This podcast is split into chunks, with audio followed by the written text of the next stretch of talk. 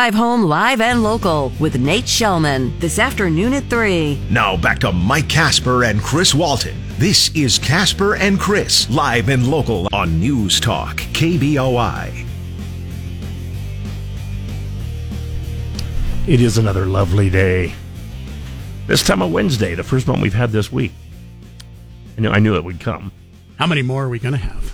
Uh, this could be the last one before next week. By the way, it is starting to uh, rain here in the Treasure Valley. Okay. Looks like it held off a little bit longer than some people thought might be holding off uh, because they were expecting rain last night, possibly some thunder showers, but it is raining as of right now. 55 degrees in downtown Boise as we get underway with your Wednesday morning.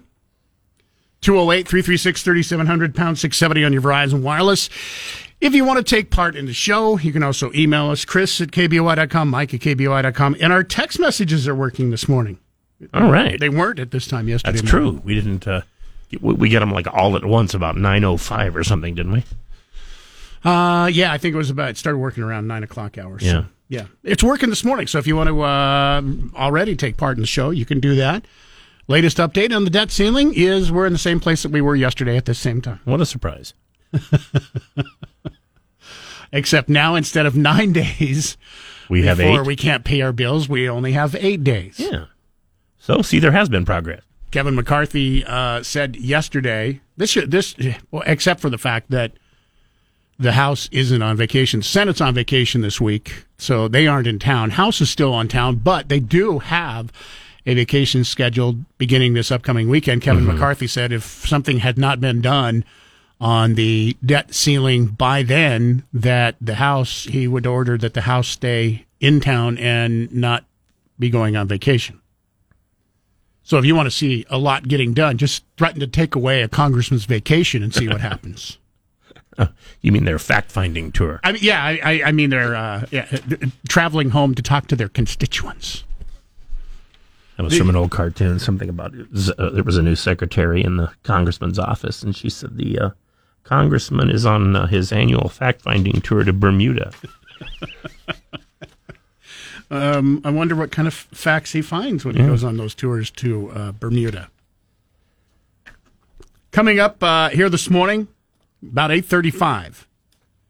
There's a lot of fans of Indy racing this weekend. Indianapolis 500. Now, a lot, I know there are a lot of people who watch the Indy 500 every year. Might be the only Indy race that they watch uh, of the entire year. Mm-hmm. Or the only one they know the name of. Exactly. Uh, however, there might be a whole bunch more people watching this upcoming weekend because there is a racer in the Indy 500. He is a rookie. His name is Stingray Robb. By the way, Stingray is not a nickname. That is his actual, real, Yeah. God given name. Stingray is his name. Will be in Indianapolis starting on the final row. He was uh, the 32nd out of 33 qualifiers to make the Indy 500. But you have no chance of ma- winning the Indy 500 if you don't make the field. Yeah, exactly. He made the field.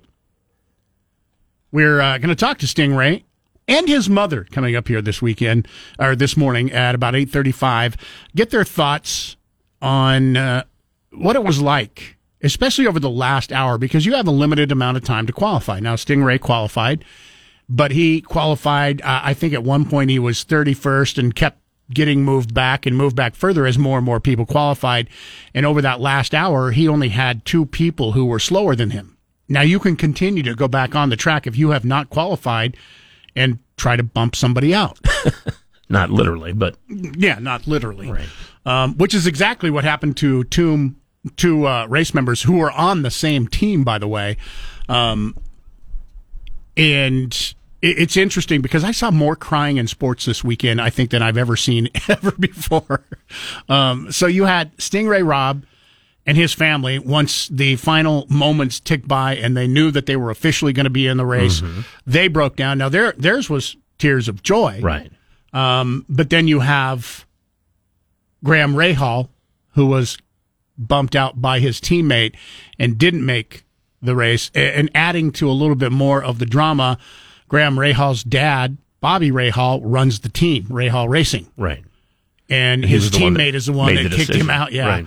Um, so his dad, his dad's the one that made the decision to send Jack Harvey out to try and qualify, which he did, and bumped Graham out of the race. And in talking to him afterwards, they were trying to interview him, and uh, about halfway through the interview, he just couldn't do it anymore and mm-hmm. broke down in tears. And uh, so you had two different wide ranging amounts of emotion right there. Uh, of course, we had told you yesterday about the uh, touring pro who uh, finished 15th in the PGA. Um, he was crying after he yeah. finished 15th. And they invited him to the next tournament. Then he started crying all over again. Mm-hmm. Um, so, yeah, there was a lot of crying. Apparently, there's crying in golf, um, there's crying in IndyCar racing.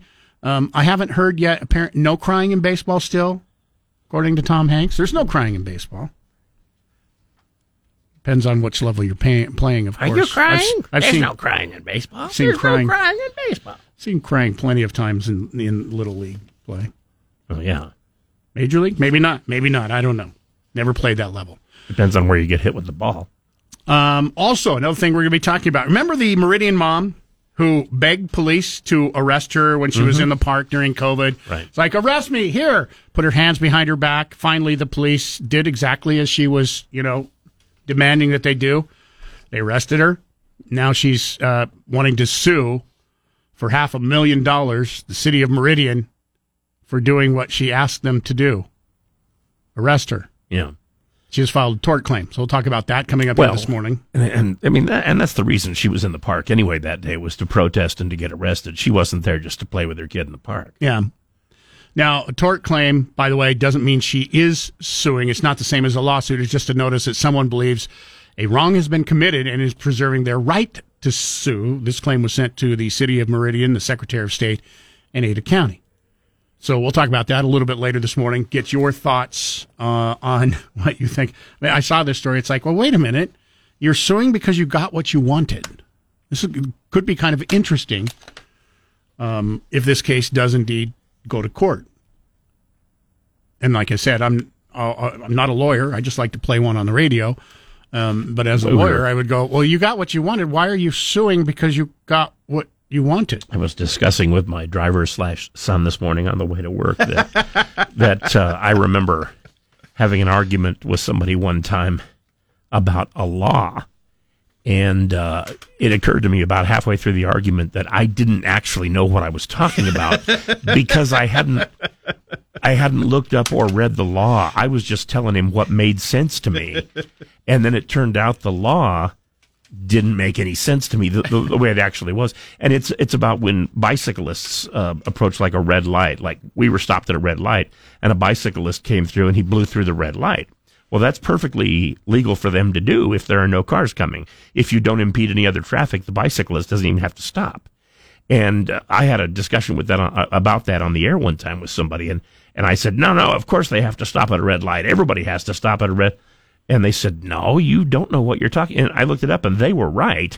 The bicyclist can just coast through or keep going or whatever they want. And I thought, well, that doesn't make sense. And they said, well, that doesn't mean it's not a law it may be a law, but remember, if you do that and you get yeah. hit, you know, play stupid games, win stupid prizes. Yeah, n- no matter what, Com- co- it's common sense law. I yeah, guess, no matter right? what would hit you, chances are it weighs more than you do. We also have a, a couple of polls that we'll talk about this morning. A CNN poll on the debt ceiling increase. You might be surprised by what that poll said, even from Democrats, and a uh, Harvard poll on the Hunter Biden influence peddling story. We'll get uh, thoughts from Americans according to those two polls on the way for you coming up here this morning. Once again, our phone lines are open 208 336 3700, pound 670 on your Verizon Wireless. Let's get our first check on what's going on in sports this morning. It is brought to you by Pork Belly in Kuna. Once again, Chef Wally's been there for hours cooking up his deliciousness from scratch as he does every day. You looking for a fantastic breakfast? Get out to Pork Belly in KUNA. Lunch also served. They're open every day, 7 a.m. to 2 p.m. Well, the NCAA Track and Field West preliminaries will start tonight over in Sacramento. And Sac State's best chance to advance to the championship in Texas next month is Malia Menegatti in the women's 800 meters. Bob Beeler with more. Menegatti set a Mountain West Conference record in the 800 meters and will take the track tomorrow night, looking to advance to Saturday's quarterfinals. It's her third year running at the preliminaries, and she talked about what she knows now about the meet. What you've done in the past doesn't matter. I'm kind of treating each race like it could be my last, not giving any hope and kind of just laying everything out on the track. I don't think last year I quite understood that mentality. Her time in the 800 is the fifth best of the 48 competitors. The top 12 after Saturday will move on to the championship meet in two weeks. Bob Beeler, News Talk KBOI. In hockey last night, the Western Conference Finals are on, and the Golden Knights look great. Eichel to the right wall, Marchessault. Those two combined for the game tying goal late in game two. Eichel gloves down a loose puck. Feeds left a shot. They score! Eichel to Marchessault. Vegas strikes first. One minute, 11 seconds into the first period. And with that, the Knights would go on to win. Uh, they actually scored three more goals and would go on to beat the Dallas Stars by a score of four to nothing. The Knights are now up three games to nothing in the Western Conference Finals. I'm Rick Worthington. For your Google Play, simply say, Hey Google, play 670 KBOI. Now back to Mike Kasper and Chris Walton. This is Kasper and Chris, live and local on News Talk, KBOI. Ford says they are reversing their decision to remove AM radios from their new vehicles. In a social media posting, Ford's CEO said the company talked to government policy leaders who expressed their concerns about removing AM radios, which are often used to broadcast emergency alerts. Massachusetts Senator Ed Markey recently sponsored a bill that would require AM radio to be put in new vehicles at no additional cost. He praised Ford's decision, saying, quote, Ford's reversal reflects an overdue realization realization about the importance of AM radio, but too many automakers are still going in the wrong direction, end quote.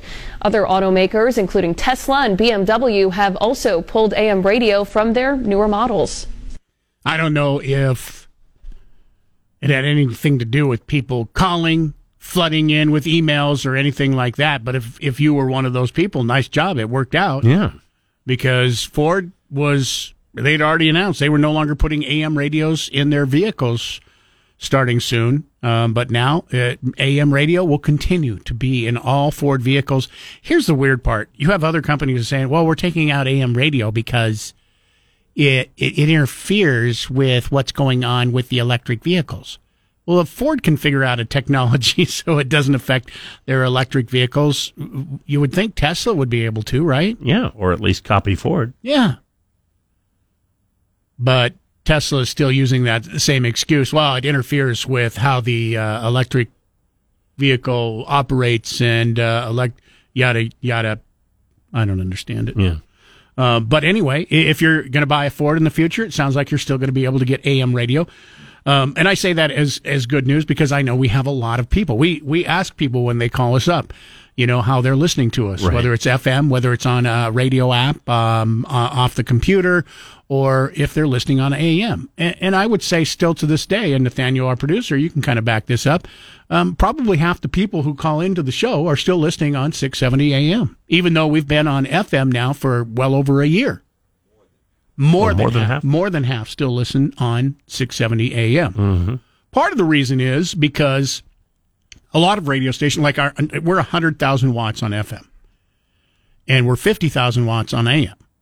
Now it's two different things because you have FM and AM, and yeah. AM is line of uh, FM is line FM of is sight. line of sight. You have to be where uh, you're, you're not blocked by anything from the you know where the the transmitter is. Mm-hmm. So on FM, even though you know it's hundred thousand watts, if you get about two hours away from Boise, two and a yeah. half hours away, you're not going to pick us up. But on six seventy AM, I know for a fact this morning we probably have listeners as far away as Lewiston, Idaho. Um, we've gotten calls before uh, above the the U.S. Canadian border yeah. from people who were out feeding uh, cattle at this time of the morning. Um, we've also got emails because, from people as far away as Sweden who get bounced. Exactly, because AM signals do bounce around, and and they figured out there was one city in in uh, in Nevada several years ago that was getting KBOI just clear as a bell, and they figured out that for some reason the signal actually hit the train tracks and traveled down the train tracks right into their town. And years ago, back in the '80s, uh, Chris Childs, the NBA player, when he played college basketball at Boise State, his father used to listen to the games on KBOI, and his father lived in Bakersfield. Yeah, that's not quite a ways away. That's, I mean, you're talking a 14 hour drive. So, anyway, we'll, start your day with good news. Those people who didn't want to lose uh, a chance to have your AM if you were going to buy a new Ford, um, it's going to continue, sounds like. 208 336 3700, pound 670 on your Verizon Wireless. The Great One, Mark Levin, tonight at 7. Now back to Mike Kasper and Chris Walton. This is Kasper and Chris, live and local on News Talk, KBOI.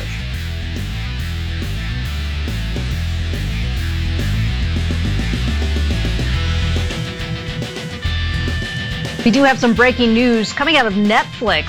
The password crackdown has officially come to the U.S. Let's bring in Allie Canal, who's been tracking every step of the way uh, for these details. Allie, what does that pricing structure look like for this?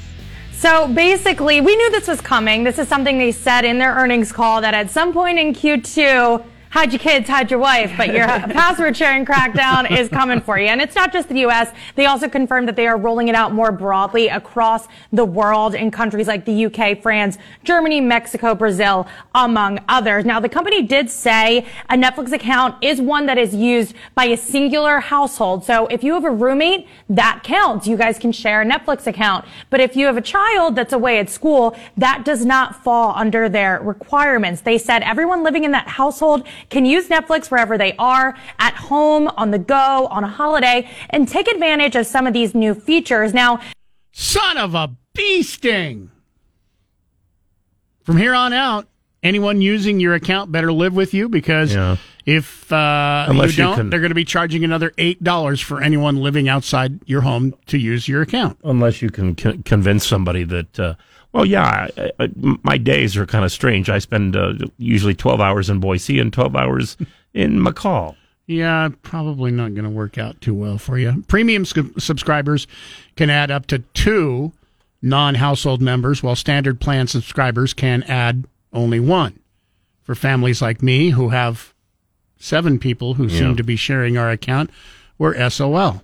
Here's a question: Is there any such thing as a grandfather clause on this? Where No. uh, let's say that uh, there are two people I know of who live in various places in the Treasure Valley who are using my password, but it's because they both used to live in my house. Mm, yeah, no, I, I, I would wish the same thing, Yeah. but no. Okay then. Primary account I'm, I'm holders. gonna have to. I'm gonna have to get hold of them today. I think. primary account holders will have to set a household location on their devices um, once this takes effect wherever you're living. And although you'll still be able to use your ac- account when you travel, if um, somebody is using an account from another location that is not your primary account, then that's the time that they'll stop the. now, are are they the ones that hired like eight hundred thousand new auditors? That was them, right? Netflix. I don't, I don't believe so. I think that was the IRS. oh yeah. Um, this is, by the way, this is now just coming to the United States. They're already doing this in places, other countries. Um, if you, if you don't like this, the only thing that would stop this, by the way, is if you, you had a few million people that dropped their Netflix account and they were losing money. If they were losing millions and millions of dollars because so many people dropped their account, they're hoping to make more money by doing this. Right. Um, but like I said, if they lost millions and millions of dollars, they would go, well, maybe this was a stupid idea. Yeah, a spokesperson said they expect to lose a lot of accounts at first and then get them all back plus. Yeah, because you're going to be paying eight extra dollars to add somebody who's not in your household. 208 336 3700 pound 670 on your Verizon Wireless. Time for another check out what's going on with sports once again this morning. Opening up just 15 minutes from right now. Get into Pork Belly in Kuna. Some of the best, best breakfast you're going to find. Biscuits and gravy are fantastic. Even better than that, maybe, is their chicken fried steak. Maybe the best you've ever had. Don't believe me? Try it out for yourself today. The NBA Western Conference Finals is all done after the Denver Nuggets swept the LA Lakers, but there's still something going on in the East. And the Celtics were trying to stave off elimination down 3 0 in the series to the Miami Heat. And here comes Marcus up the left side of the floor. Celtics by 14. Marcus drop back to Tatum. Tatum one dribble return to Marcus Smart. Left side three. Got it! All them deuces was cooking you. They was sticking forks in you. Jayson Tatum comes back in the game, and the Celtics score 12 straight. They lead by 17 with 7 11 to go in game four. And Jayson Tatum would help the Boston Celtics to a 116 to 99 victory, and they stave off elimination for now. Miami still leads the series, three games to one. How about the Seattle Mariners taking on the Oakland A's last night in Seattle? Swing and a well hit ball deep to right field. Laureano's not going to get this one. Goodbye, baseball. J.P. Crawford has just tied the ball game at 2 to 2, his second home run of the season. It comes with Murphy aboard and two outs. A line shot into the second row in straightaway right field. JP taps his home that we got a tie game at 2 to 2. It was a good game, but the Mariners would need one more big hit in the game to close the deal. Into the line he goes, and the one-two again to tie. Swing and a well-hit ball deep to left field. Going and going and goodbye. Baseball off the out-of-town scoreboard. High above the Mariners bullpen.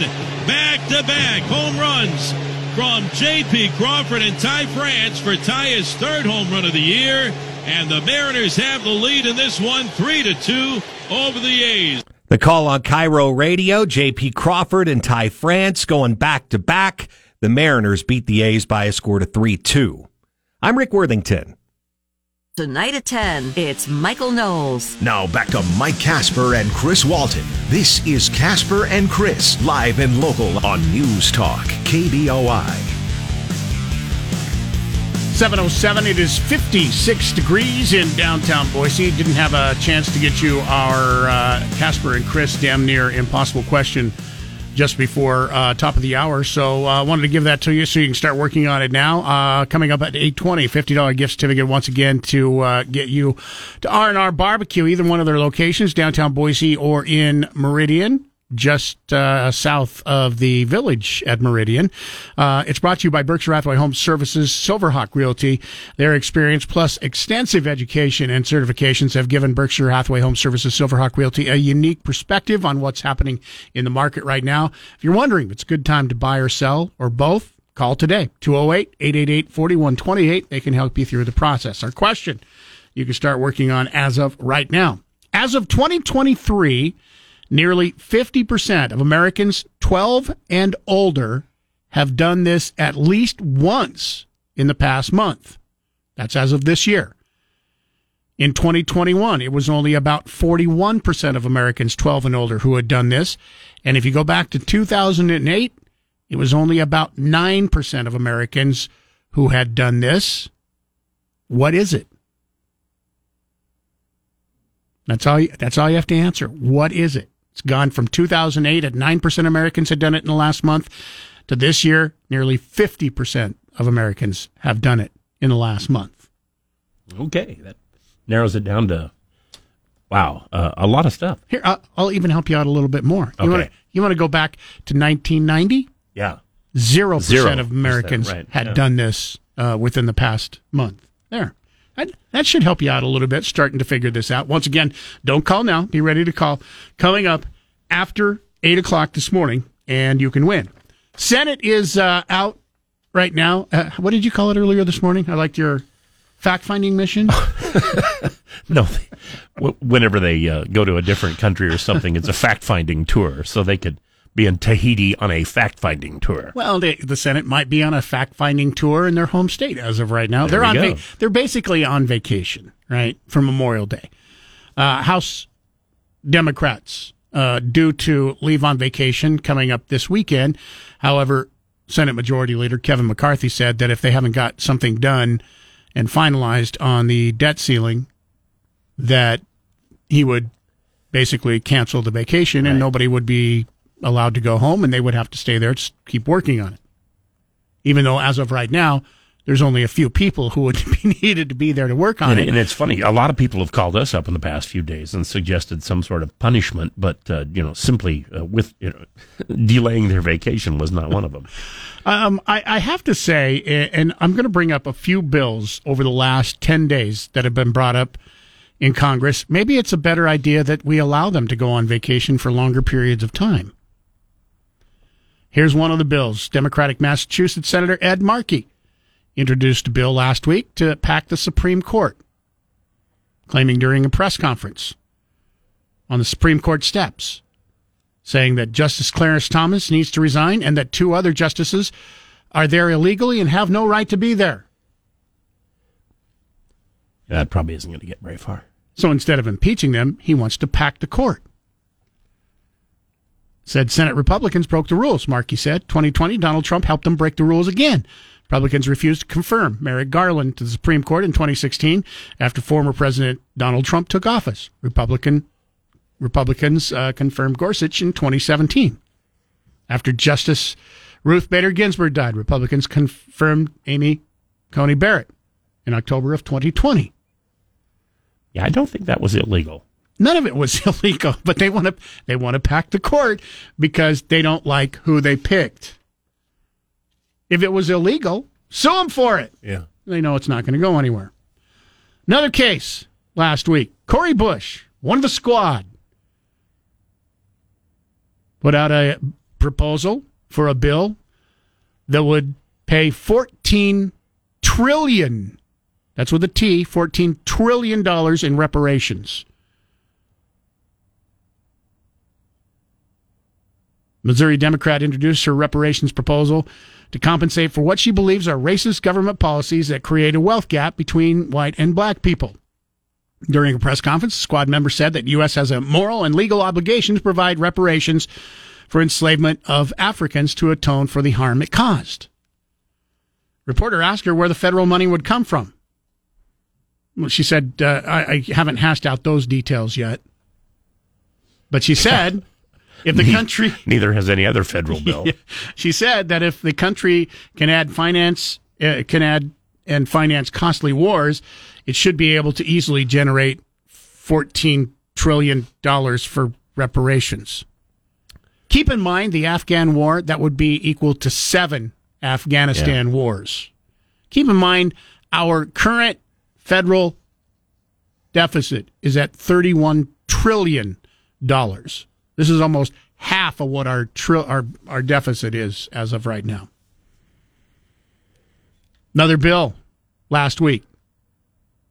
Senate passed a resolution to overturn the Biden administration rule that does not penalize immigrants for receiving government benefits. Is this going to go anywhere? We'll wait and see.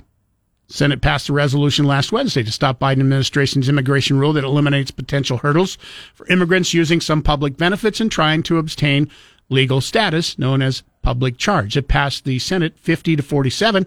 Even two Democratic senators crossed party lines. And finally, Congressman, Republican Congressman Anna Paulina Luna last week unveiled a resolution to remove California Democratic Representative Adam Schiff from Congress, saying that Schiff lied to the American people. He used his position on House Intel to push a lie that cost American taxpayers millions of dollars. He's a dishonor to the House of Representatives. All this may be true, but if you want to remove a congressman, got to go through the impeachment process, right? Yeah, that's true. He's already been re- removed from the Intelligence Committee because of his thoughts on the on pushing the uh, meddling in the Russian Trump fiasco. But if you're going to remove him from Congress, you're going to have to go through impeachment proceedings. You can't just introduce a bill saying, um, "I'm going to introduce a bill and we're going to ha- have him removed from Congress." So maybe it is a good idea that maybe they spend a lot more time away on vacation. so some of these dumb bills uh, don't don't get a hearing. And keep in mind, this was all going on when more important things were happening, Right. like the debt ceiling and the negotiations going on with that. Your thoughts if you want to weigh in? 208 336 3700, pound 670 on your Verizon Wireless. Time for another check on sports. Once again, brought to you by Pork Belly in Kuna. They are open as they are every day, Monday through Sunday, 7 a.m. to 2 p.m. Get in for breakfast, lunch. Don't forget, they also have the coffee hip drip drive through. Get in. You don't even have to get out of your car. You can get iced coffee, hot coffee, flavored drinks at Pork Belly in downtown Kuna Drive In. We're still a little ways away from football, but in the NFL, a couple of big stories after quarterbacks start talking. Aaron Rodgers being one of them, talking to the media in New York, saying right now he's having a pretty good time being a Jet. Yeah, it's been awesome. It's been it's been a lot of fun. Uh, haven't been to OTAs in the last couple years, so it's been nice to kind of be out here, be in the meetings, uh, speak up about certain things, little adjustments in the offense, and additional coaching points. Obviously, got a long history with Nathaniel, so he gives me a lot of latitude to speak up in the meetings, and and just the opportunity to help out Zach and Tim and Chris in the room was a lot of fun. Aaron Rodgers, his first year in New York with the Jets coming up. Also speaking up is the San Francisco 49ers. They're talking about their quarterback, Brock Purdy, and when they think he'll be back. We're hoping for week one, and I feel pretty optimistic about that. Um, that's what we're hoping for. He'll be ready to play in week one, and um, usually that doesn't mean that's the day he comes back. Usually you got to come before that to make that goal, and that's kind of the goal we're hoping for, and don't have any reason to think differently.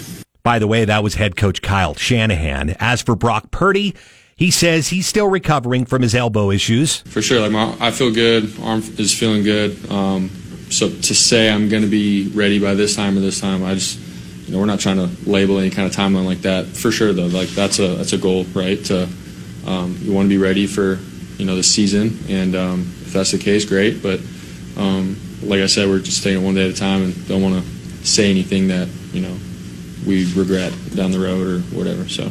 NFL season gets started in September. I'm Rick Worthington. Time for the Morning Market Report. Powered by CapEd Credit Union. Keeping you informed about your money before the market opens. Sponsored by Tree City Advisors. On News Talk, KBOI, Boise. 722 ahead of the uh, opening of the stock market. Dow futures are down over 100 points. Uh, Nasdaq down almost 100 points. Uh, pretty much in the red across the board. Jeremiah Bates went back from vacation uh, with us this morning. First of all, Jeremiah, welcome back.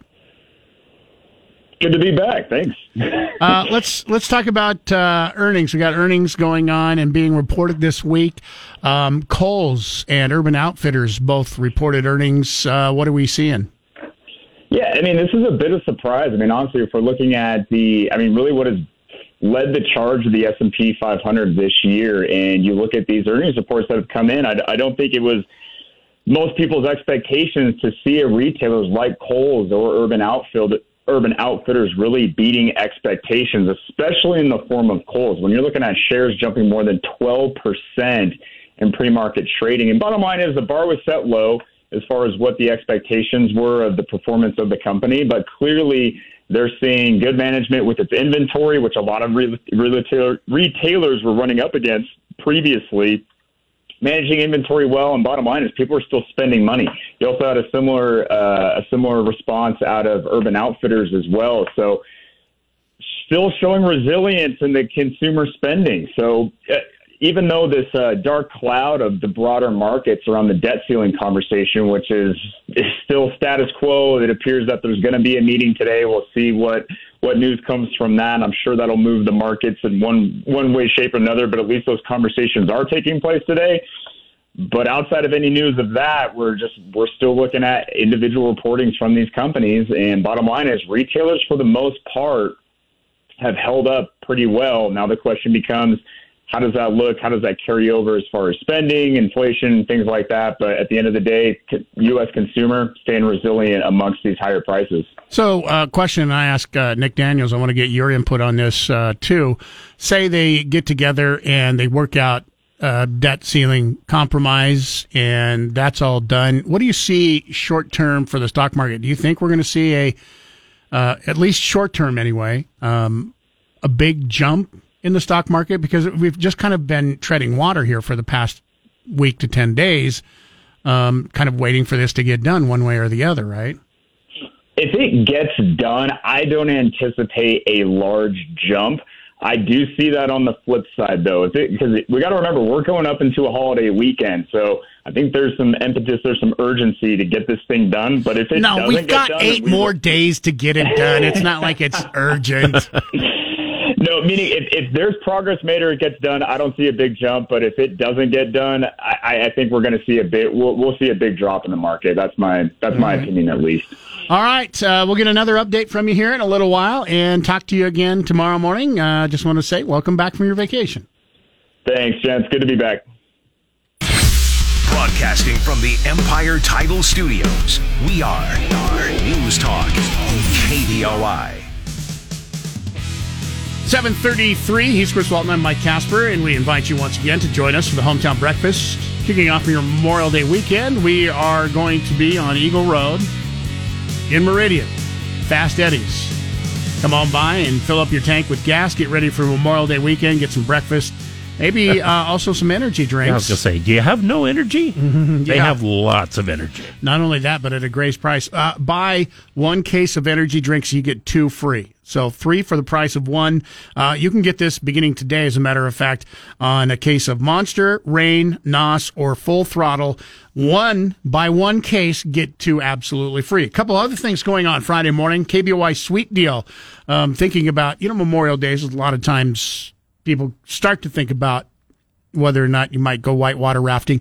Water's still a little too cold, too high to do uh, much rafting as of right now. But later this summer, want to go on the Hell's Canyon for a rafting trip? Four day, all inclusive trip through uh, Hell's Canyon, whitewater rafting adventure, all inclusive vacation into the wilderness. Some of the most beautiful areas you're ever going to see in the world. And it's right here in our backyard. If you've never done this, here's your chance to do it at a great price. Trip valued at over $1,500. It's four days four nights and includes your food, setup, all that stuff, plus your rafting. And you can get it for under $800. $1,500 value, Mhm. under $800. Friday morning only. Keep in mind, there is a real limited number. There's only four available. They are going to go very fast. In addition to that, the other sweet deal we have, another one, uh, Idaho's famous Legends on Main restaurant and bar in Weiser. They also have a $50 gift certificate for only $25. Um, the food sounds fantastic here. I haven't been here, but I want to. Uh, all their burgers are made with Wagyu beef, served with, served with your choice of ciabatta buns or even uh, better, their famous pretzel bun.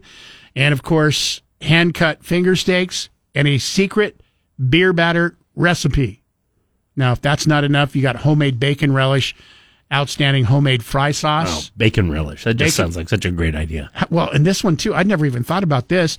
Homemade fry sauce, which of course is, is you know kind of an Idaho favorite.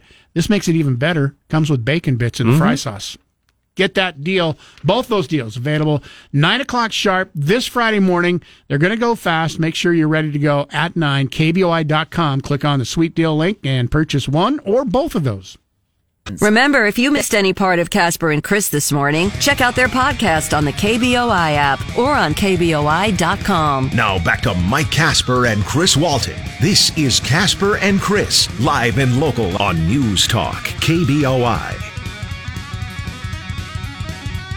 208 336 3700 pound 670 on your Verizon Wireless. If you want to uh, get through, you can also email Chris at KBOI.com, Mike at KBOI.com. And our text messages are working today, too. So if you want to text us, you can uh, also do that. A Couple of uh, emails uh, to get to this morning. Um, this one comes in from Wayne. He writes Somebody wrote to your show yesterday and stated that our current budget deficit is due to tax cuts that took effect during the Trump administration. That person is completely wrong. Revenue to the Treasury increased after the tax cuts. They were not reduced. This is the effect of economic, economic growth. Confiscation of resources by government. The effect of tax cut was more money was in everyone's pocket, and that has been well documented. That the overwhelming majority of people benefited. I'm sure that people will say that the wealthy got a lot more, and in terms of dollars, they probably did. They also pay a lot more in taxes. However, in terms of tax reduction as a function of what is paid by the individual, those at the lower income levels receive just as much as the wealthy did. From the research I've done, this person comments, uh, this person's comments are incorrect and more likely nothing but talking points. I wish people would get some talking points that had some truth to them. Thanks for the show, guys. Always enjoy it. Wayne. All right. Robin also uh, writes in about something we were talking about earlier this morning. Um, says, at the risk of sounding like a conspiracy theorist, I wonder if this reparation conversation could spark another Civil War type of situation. Concept is overwhelmingly unpopular, according to everything I've read, and yet continues to be entertained by radicals all over the place. Just thinking out loud, and maybe I sound ridiculous, but I see the issue as more divisive than helpful to anyone. Happy Wednesday, Robin. I do agree with you in that it's it's divisive. I don't agree with you. I don't necessarily think that it's going to cause a civil war I think those who in, are in fighting over it. if if it does not happen, those who are counting on it will be disappointed. If it does happen, those who don't want it to happen will be disappointed. Disappointment is part of life. You don't need to have a civil war. I will say um, you're not truly, Robin, a conspiracy theorist as long as you're not wearing a tinfoil ta- uh, hat. So if you haven't started doing You know, that and, yet, and and a true conspiracy theorist never starts off a sentence by saying, "I don't mean to be a conspiracy theorist." You're not wrong. 208 336 3700, pound 670 on your Verizon Wireless. Ron DeSantis expected to announce an official bid for the presidency of the United States in 2024. That announcement is supposedly supposed to be coming on Twitter sometime today. We'll keep you updated. Another person entering the race on the Republican side. If you want to weigh in on that, please feel free. We talked a lot about presidential race as of yesterday um, when we talked. Yeah. Elon Musk is going to be in on this DeSantis uh, announcement, which makes it sound like he's endorsing DeSantis. Yeah. Which is strange on uh, Twitter. I mean, I, I know levels, Trump isn't on Twitter anymore, but who did more to publicize tr- uh, Twitter than Trump? Who still does more to publicize Twitter than Trump? Right? Even though he's not Even though it. he's not on it, yeah.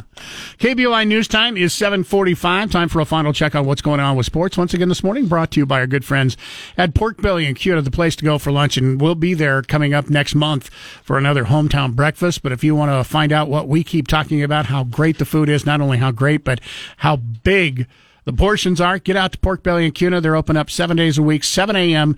to 2 p.m. Yes, they will be open on Memorial Day.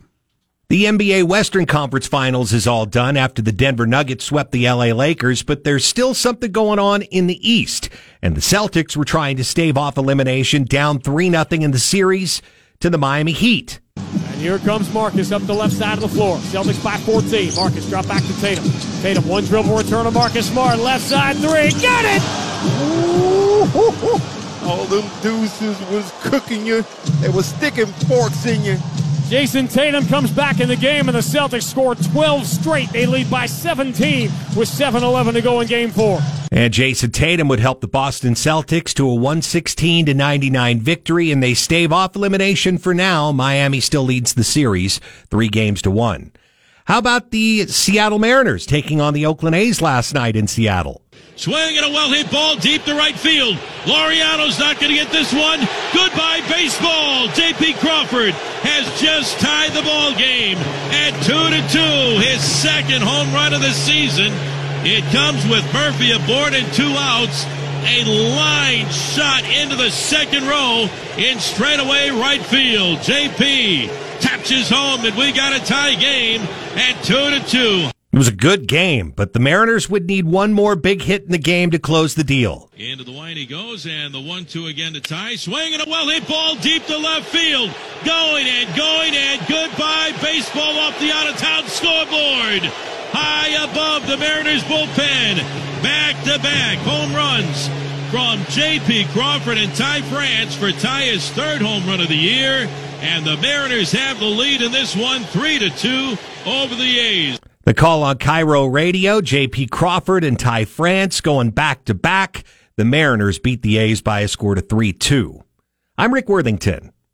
Download the KBOI radio app for free for your Android or Apple device. Now back to Mike Kasper and Chris Walton. This is Kasper and Chris, live and local on News Talk, KBOI. 753 coming up here about 45 minutes from uh, right now one of uh, idaho's best athletes we're going to be talking with him coming up this morning his name is stingray Rob. he is a rookie on the indy race car circuit this year um, he in his rookie year qualified for the most pe- prestigious of the Indy car races, the Indianapolis 500 this weekend. We're going to talk about him, his thoughts. Uh, we're also going to talk to his mother.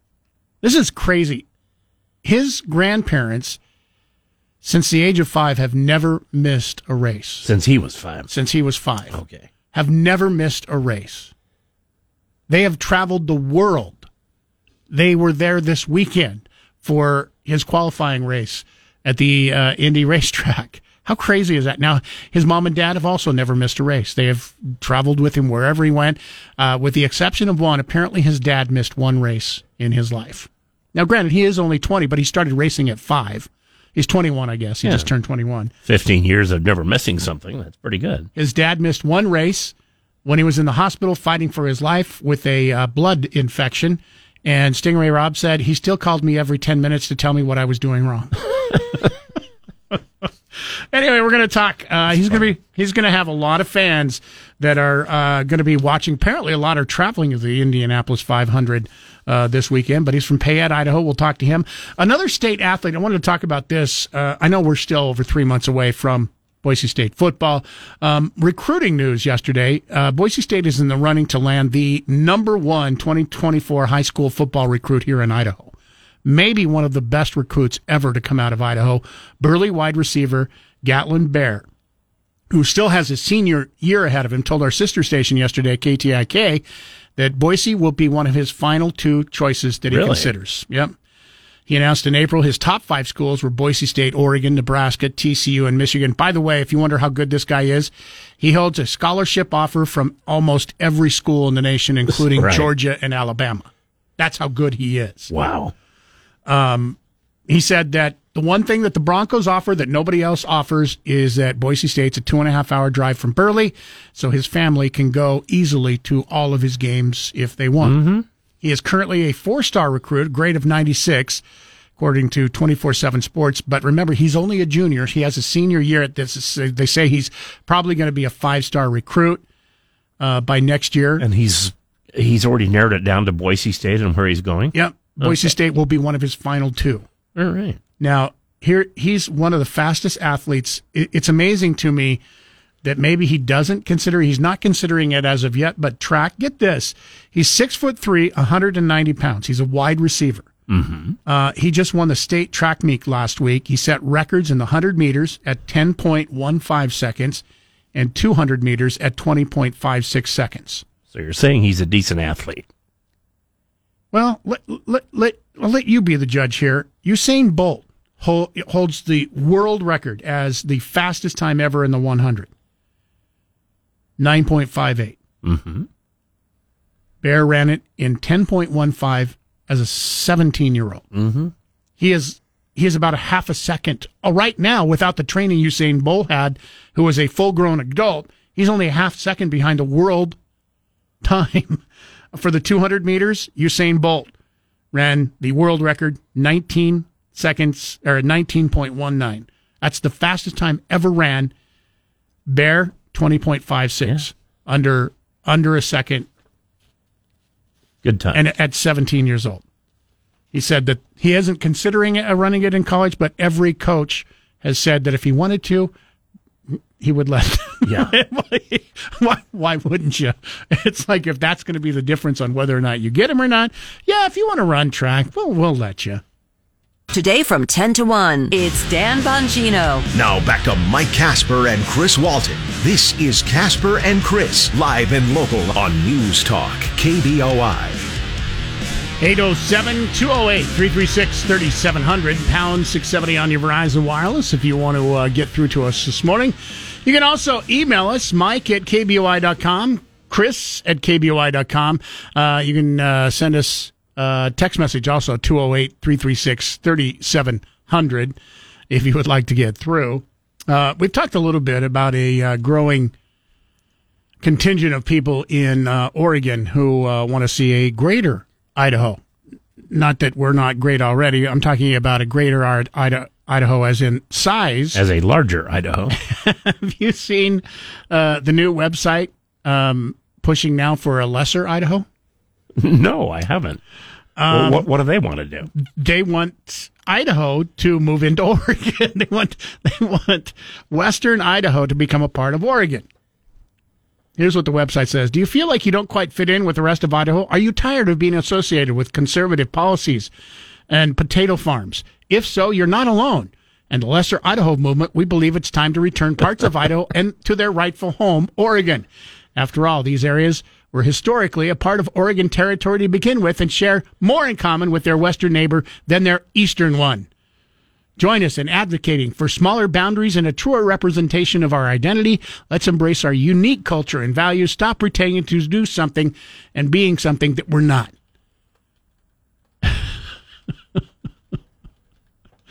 so now you're going to have different movements that are going to be fighting fighting it out.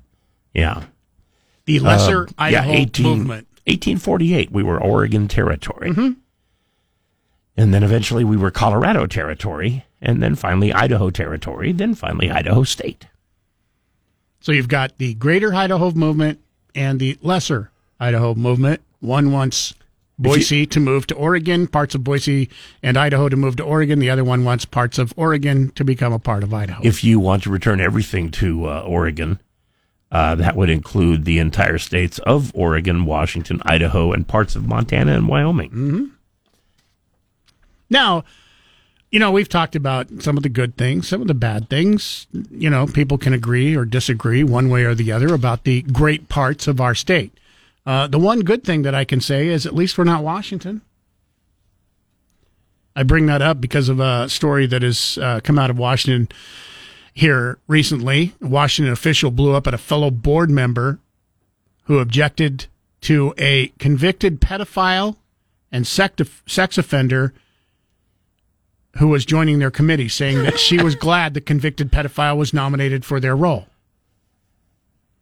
Shane Go, Colston. go, go on. I need to hear more of this. Shane Colston, the co-chair of the King County Regional Homeless Authority Advisory Committee, presided over a Zoom call recently where the group voted to approve prospective board members, including 38-year-old Thomas Whitaker Raven Crowfoot. Kristen Sockich, a board member and sexual assault survivor, raised concern with Whitaker's nomination as she expressed that she had a bad experience with him personally in the past. Really? Colson defended Whitaker while condemning Sajik during a tense and fiery outburst in front of the group. Take a listen. Can I say something? We have a code of ethics on this board, and Thomas Whitaker Raven Crowfoot is a sex offender, a repeat sex offender, and I have had bad experience with him. So I don't touch you up because we can't disclose people's personal business here, right? Okay. And although that's public disclosure, like we have no right to out anybody in this space. Okay, okay. I thought thinking of Right? what Like that's just not here. okay at all. Okay, And I won't and I stand for that as the co-chair. No, We're not don't here do to that here. discover No. people's backgrounds. And actually, I'm glad that if that is the case, that he's here because sex offenders are another uh, population that is most vulnerable that don't have housing. Okay. People I do have had change nothing and but people good do experience. He has touched me. He ha- he she has touched me. So if there's a meeting where he's at, I will Christina, not you be need able to take there. this to the police then. Christina? I have. I have. This is not the No, forum. Stop, Christy. Christy, stop. As the co-chair, I'm telling I you will. that you cannot talk like that in this meeting. I will not have that here. If anyone wants to talk like that, you will be muted and then removed from this meeting.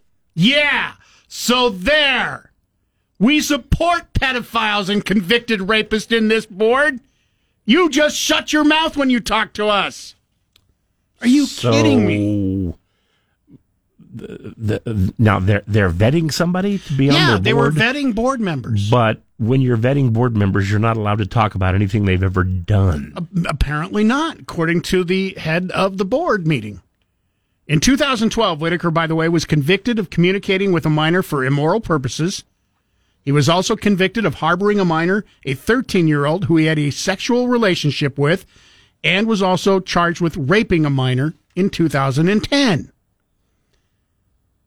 Sajik also alleged that Whitaker touched her inappropriately and said she would not be attending any board meetings if he were in attendance. Hmm. And then the guy said sex offenders need to be That was a girl, by the way. represented. that was a girl. Oh, it was? Yes. Okay. Sorry, I didn't check my. no, that, that, that- I you're, didn't. You're did perfectly not, fine I, because I, I, not, I agree. It sounds like it sounds like it's not- a guy. I did not check their, you know, pronouns Yeah. and whatnot, so I didn't know.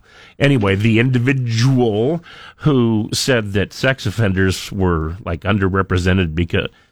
Uh, Go ahead, say it out loud. It sounds just as stupid when you say it out loud. because there are a lot of homeless sex offenders and they need representation as well because they're underrepresented and i'm i don't know you know because it's, it's like my first instinct is well who cares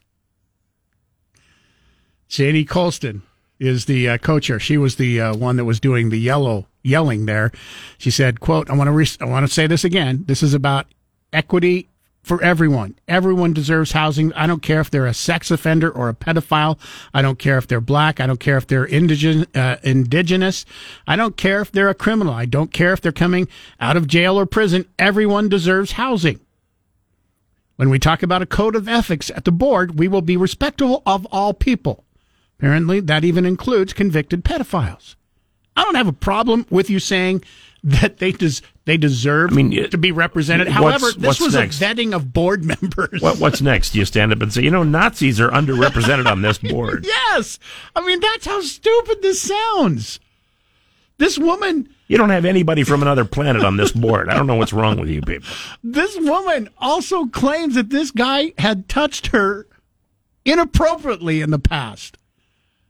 And doesn't want her on the board at the same time, won't attend a meeting that this person is in, and all they I- I care heard about them- is like, I no, pedoph- pedophiles are people too. Yeah, I heard them. I heard them tell her, uh, yeah, take it to the police, and she says, "I have." hmm Once again, I probably didn't even have to tell you what where the story took place. I probably could have read the story and and opened the phone lines and said, "All right, now tell us what city Don't that you- this went in." And probably you would have hit three cities where this was going See, on, and, right? and you know I would have done this. I would have been the person who said, "Don't you disparage this perverted creep in front of me."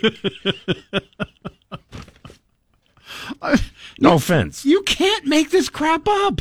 This actually happened. Oh yeah, that was a tape of it, Yes. Not I'm AI. I'm not sure if I would have believed it had I not heard the audio. But there it was for everybody to hear. They need to see. They, they they need to replicate that with with a program called called artificial lack of intelligence.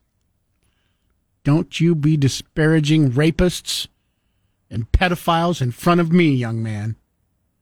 Don't you do it. 208 It sounded like Richard Gere just then. 208 336 37. I got nowhere else to go. I wish I looked like Richard Gere. Uh, 208 336 3700, pound 670 on your Verizon Wireless. You're, you're getting there actually as the years go by. No, he- he's still. I digress. Um, if you want to email us, you can email Chris at KBOI.com, Mike at KBOI.com. Stick around. On the way next, we have a chance for you to pick a $50 gift certificate to R&R Barbecue if you can answer our Kasper and Chris damn near impossible question. That's after traffic and weather. Get 670 KBOI on Alexa. First say, Alexa, enable the 670 KBOI skill. Then, when you want to listen, say, Alexa, open 670 KBOI. Now back to Mike Kasper and Chris Walton. This is Kasper and Chris, live and local on News Talk, KBOI. Oh, we might have a stumper. All the lines are not full. So if you uh, have always wanted to get that $50 gift certificate to R&R Barbecue, um, didn't think you had a chance. We've got uh, a couple of lines open right now at 208 336 3700 I told you that question didn't narrow it down very well. on your Verizon Wireless. Um, if you can answer our question, by the way, Ben is going to get first crack at it. Uh, as of 2023, this year, almost 50% of Americans 12 and older have done this at least once in the past month. You go back to 2021, it was only about 41%. 2008, only 9% of Americans had done this at least once in the last month. And if you go back to the 90s, 0% of Americans had done this. So, Ben, what is it that uh, as of this year, nearly 50% of Americans 12 and older have done at least once in the last month? a total shot in the dark, but I'm going to say Googled themselves. Googled themselves. That sounds dirty. Um, no, but that is not it. No, it isn't. It's a good guess, though. Yeah, it is a good guess. Um, and maybe even, I, I can say, you kind of on the right track, right? You'd agree with that, Chris, wouldn't you? Uh, yeah, in the tools used, yes, I would. All right. Um, Jeremy. Keeping it for water. Nearly 50% of Americans 12 and older have done this uh, in the last month. What is it? Made a Google search. Made, made a Google search. No, it's no better No. when, when you answered the same as our No, it's all right. Like, but keep trying. That's a good guess, though. Uh, Carly. 208 208 336 3700. By the way, uh, Carly will get our last chance at it because nobody else uh, apparently knows the answer to the question.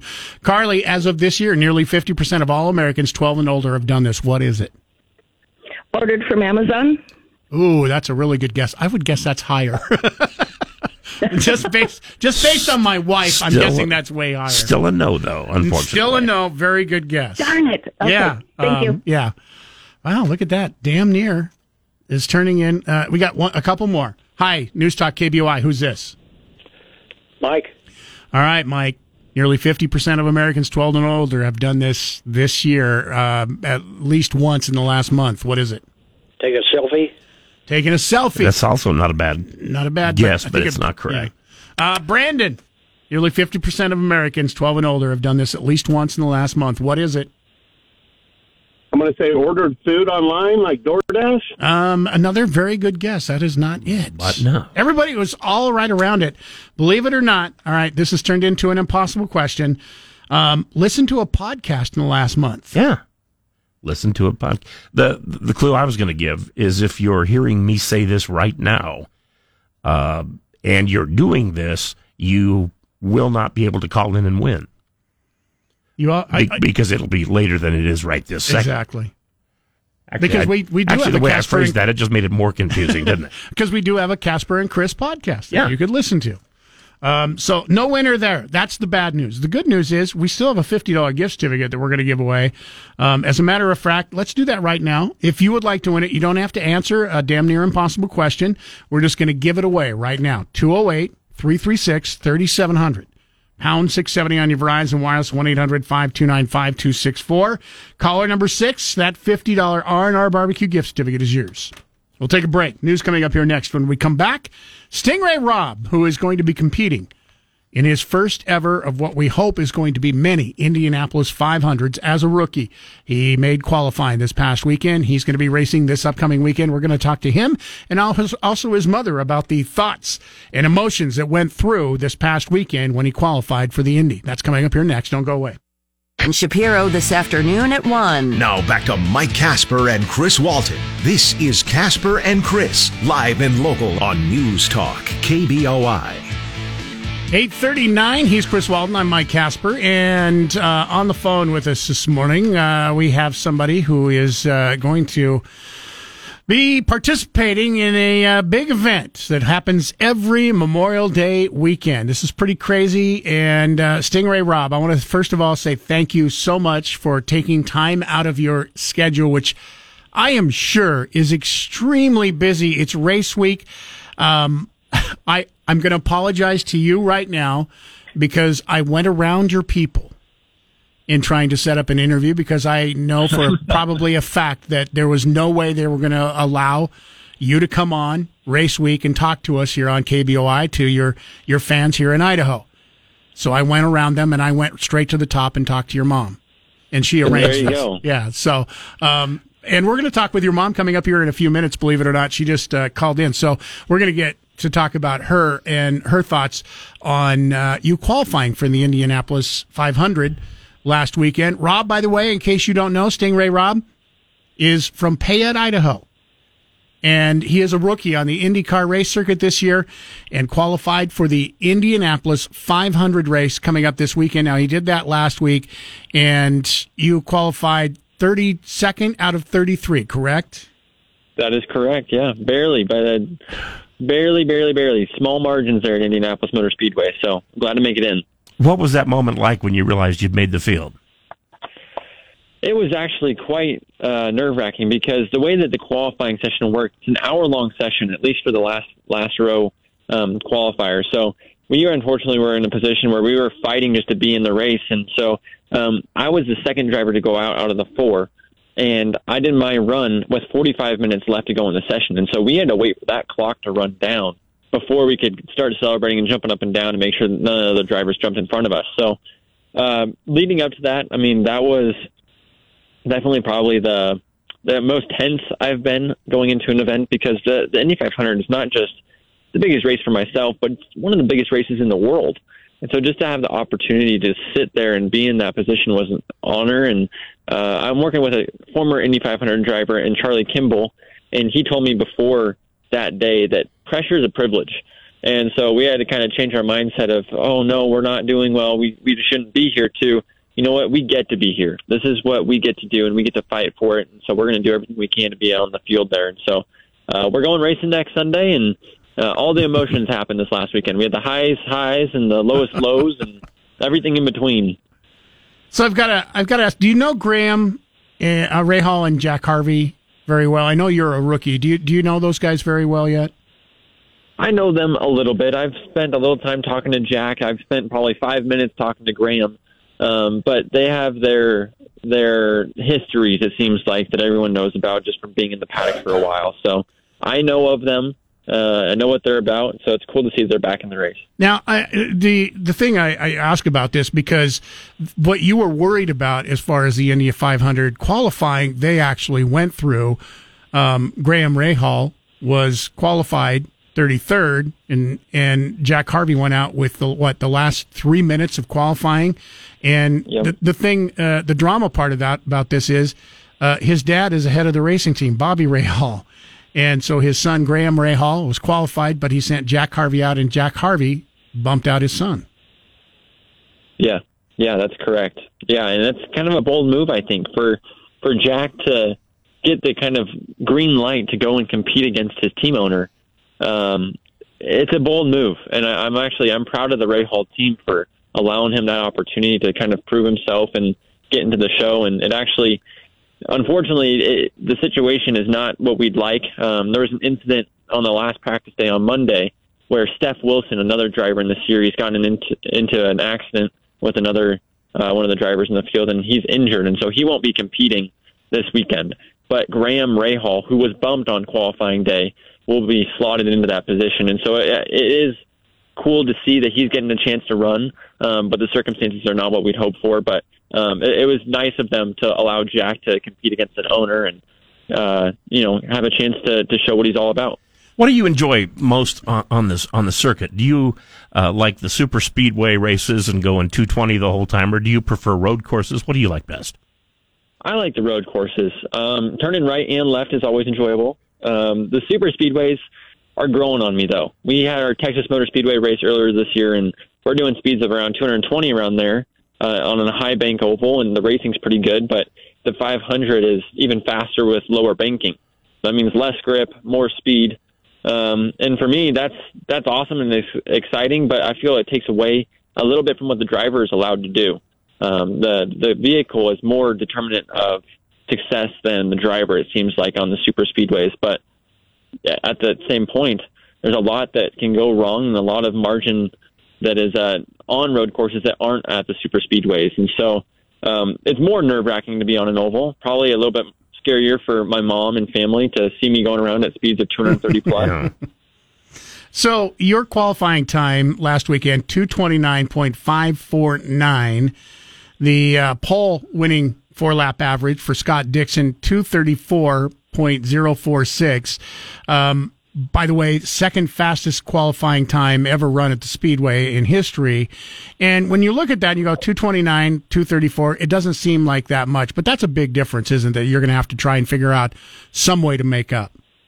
Yeah, absolutely. We're doing a football field a second. You see that blue turf back there in Idaho, and we're doing that in just under a second. Um, and so that gap, that margin, you know, that, that four miles an hour, or whatever it is, it's actually quite a distance over the course of a two and a half mile lap. So for us, we're going to be, you know, starting at the back of the field and kind of at a deficit there anyways. But um, that just means that we're going to have the tow of the other drivers in front of us. And what I mean by that is uh, the the hole that they punch through the air. The cars behind can go a faster speed because they have less wind resistance, but that also means less grip through the turns. So there is a balance there. Um, but on a super speedway like Indianapolis, it is better to have a car in front kind of pulling you along. And uh, it seems that our team, my teammate David Malukas and I both, we have a strong car from around, I don't know, let's say 70 feet back to 150 feet back from the cars in front of us. And if we get too much further behind, we're too slow. And if we get too close, then we get uh, lack of handling. And so we can sit in that pocket and be successful and not lose positions. And maybe if there's attrition, we can move forward. So we're just going to try and stay clean during the race and see if we can gain a few spots off of others making mistakes or whatever else may come. So, in your opinion, um, you know, because it's not just the car, it's also the driver. In your opinion, percentage wise, how much is you racing the car and how much is your team putting the car together? Well, I'll tell you what, in Indianapolis, uh, the drivers are passengers, it seems like 75% of the time. and what I mean by that is you're kind of influencing what the car is doing, but you're not driving the thing. The thing's going to do what it wants to do no matter what. So you got to be able to, to, you know, kind of let the horse go where it wants to at certain points. And, um, you know, part of that is understanding the dynamics of the vehicle and the vehicles around you and putting the car in a position where you can anticipate and understeer and oversteer, things like that. Um, and so it's not so much the driver is apart from the car's success or whatever else may be. It's it's the driver has to be able to drive whatever they're given. Right. And so there's actually there the influence of the car is stronger on the driver than the driver is on the car at super speedways, and I think it's the opposite at road courses. Stingray Rob, I have a funny feeling there's going to be a lot of Idaho watching you this weekend. The pride of Payette, Idaho. Uh, I want to wish you really good luck and thank you for uh, taking a few minutes talking with us uh, during Waste Week. Uh, very much appreciated and good luck this weekend. Thank you. Thanks for having me on. Listen to KBOI online. Go to KBOI.com and click the Listen Live button. Now back to Mike Kasper and Chris Walton. This is Kasper and Chris, live and local on News Talk, KBOI. He's Chris Walton. I'm Mike Kasper. It's 853 and Stingray Rob. Just got a chance to uh, talk to him, rookie on the Indy uh, race car circuit, and qualified for his first ever of what we hope is many Indianapolis 500s this past weekend. Um, one of the things uh, that, that might be the first time ever in talking to somebody, as soon as we get done talking with them, uh, we very seldom, almost never, I can't ever remember a time, as a matter of fact, that it happened that we've talked to their mom. And we have uh, Stingray, Stingray Rob's mom on the phone with us this morning. First of all, Kimmy, thank you so much for being with us. But more importantly, thanks for helping me go around Stingray Rob's people and uh, setting up the interview with your son. You are so welcome and thank you. Well, hello, Idaho, first of all, and Mike and Chris, thank you guys. we appreciate you having Stingray on, and our Idaho folks always get first priority with those interviews, so I kind of scooted you to the front of the line. So God bless you for that. We appreciate that. Um, let's talk a moment here. Um, we just talked with Sting, Stingray about his thoughts and emotions that he went through qualifying last week, um, and, and, we had talked to him off air a little bit uh, about your emotions. He said you were way more emotional than he was. Take us through that last hour of qualifying and, and what you went through.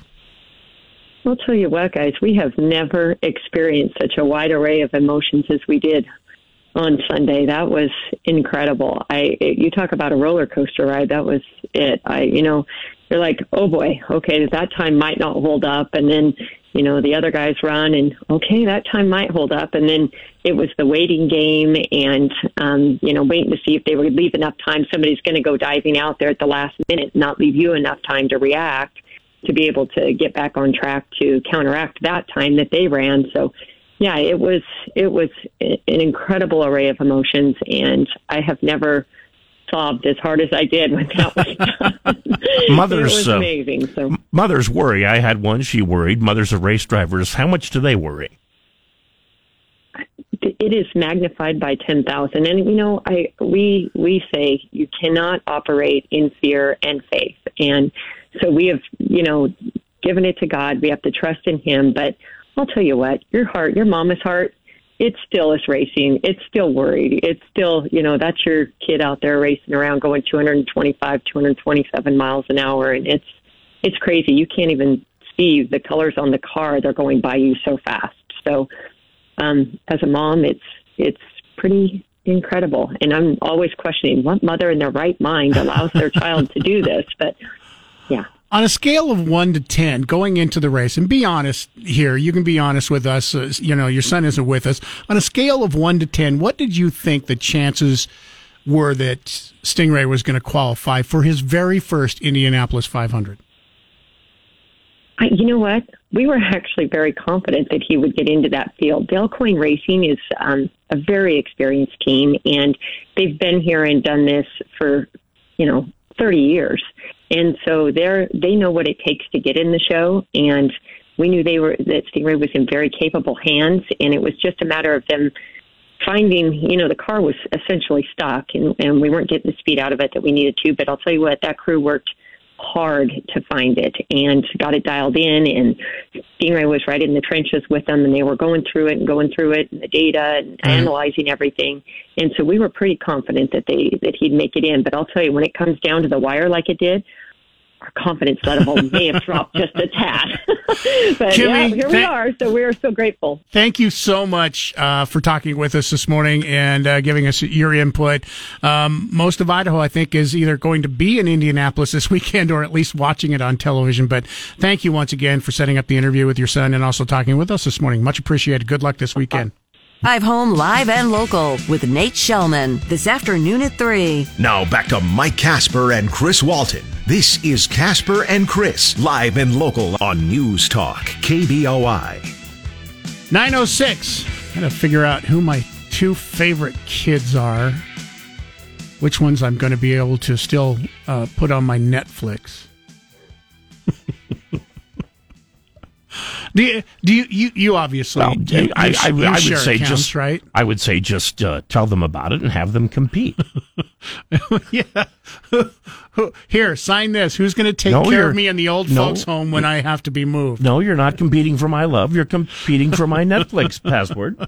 I'm getting your family must share, right? You, you still share Netflix accounts? Yeah, and the kids do not live at home anymore because they're both in their twenties. And I have had to call um, a a kid before because you're even under our current rate plan, we're only allowed to have two people on at a time.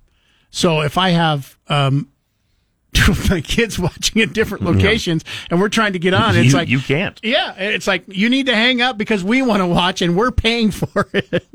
but in all fairness, I'm wondering the the thing that's scaring me about this Netflix thing. How soon is every streaming service going to start doing this? uh, Because right now we are this- sharing. If this is successful, then probably Yeah. next month would be my guess. Um, we are currently sharing. You know, like like one of my kids plays pays for HBO, another kid pays for Disney Plus, and we all share it. It's like Netflix. We pay for Netflix, and people share the right, the Netflix. It, it, it's similar in my house, except I'm every one of those kids.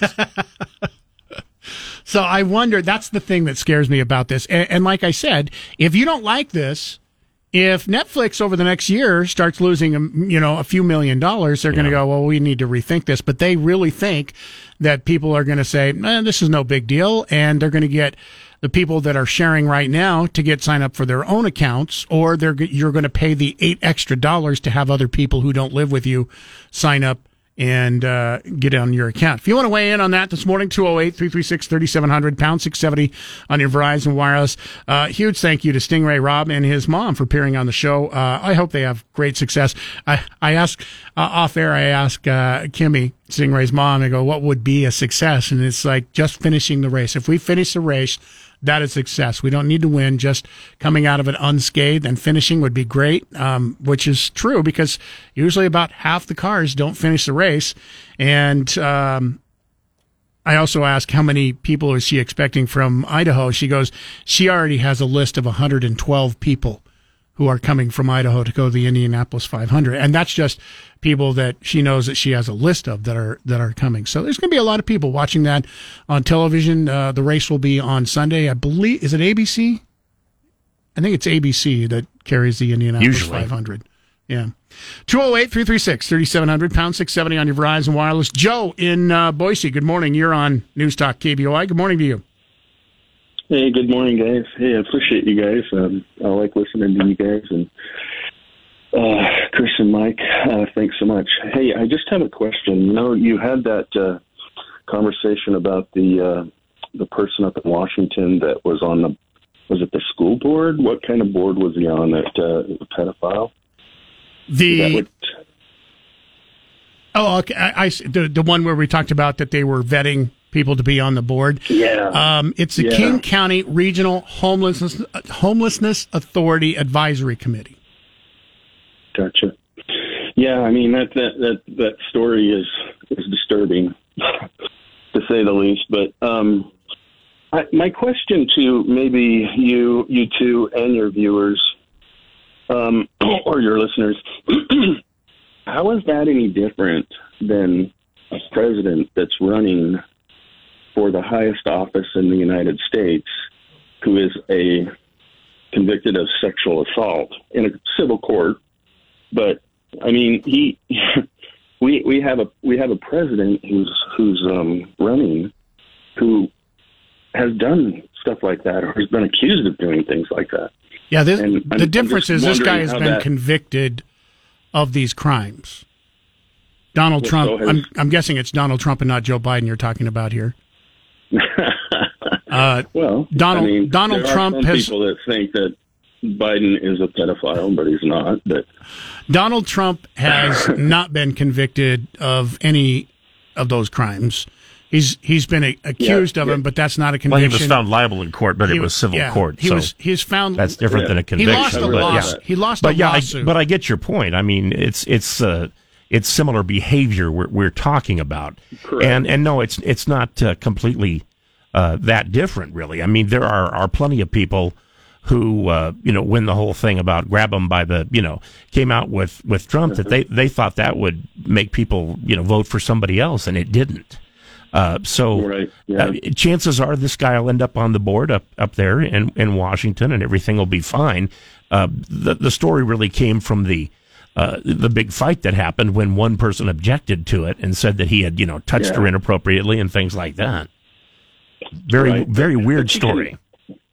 but you can see the hypocrisy to a certain degree. Sure. And we've got a person that's that's that's running for president that has all these things that have come against him, and I mean, and he's got a ton, a ton of uh, um, court cases in front of him that Yeah. uh, could make him. I can Yeah, and, and I can at least see the we've got similarities. Yeah, 50% of the people. Right. Yeah. All right. Well, And hey guys, here, here's you guys. yeah, and here's another big difference in this is that the people in Seattle didn't even want this person vetted. What's going on with President Trump, and that's what a campaign does, is you vet a presidential candidate, and then you get to make a decision based on that vetting, either by Right, voting but- for him or don't voting for him. And in, in Seattle, they're like, no, you can't even bring this up. Even though that's what they're Yeah. doing is Yeah. It's- vetting and- these people and- to be on the board. Right, It's like it's you can't uh, even bring this up. We're not going to even talk, allow you to talk about it. it's an appointed position he's going yeah. after, not I a mean- not an elected one. Yeah. So. Thank you for well, the call, that's Joe. why we don't live in Washington. Yeah, thank goodness. um, another, and this is from a different Joe. Um, I, I'm thinking because they emailed it says Mike and Chris, while you have great hilarity over persons supporting our fellow humans who are afflicted with numerous physical or mental conditions, please consider what Jesus taught. For example, Luke 17, 12, 24 describes the moment when 10 men who had leprosy came and met Jesus asking for healing which Jesus, Jesus provided. Matthew 10 8 quotes Jesus saying, Heal the sick, raise the dead, clean those who have leprosy, drive out demons. Freely you have received, freely you give. Um, because leprosy was so visible, involved the corruption of the body, it is an excellent symbol of sinfulness. That sin corrupts someone spiritually the way leprosy corrupts someone physically. Jesus would not mock impaired humans for a shame with a shameful laugh like you do. Mm. Okay, Joe, well, you're, I'll, you're I'll answer that. I'll answer that by saying uh, I I don't disagree with you, but I am frequently going to fall short of being Jesus if you listen to this show.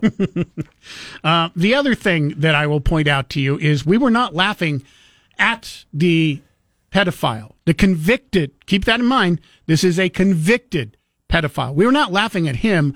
We were laughing at the stupidity of the board that would not even let that, who, by the way, they were meeting to vet people to be on the board, would not even allow that information to be introduced as part of the vetting process, even though one of the people made a claim that that person had inappropriately touched her in the past and said that if he was admitted to be on the board, she would not be attending any meetings that he was going to be at.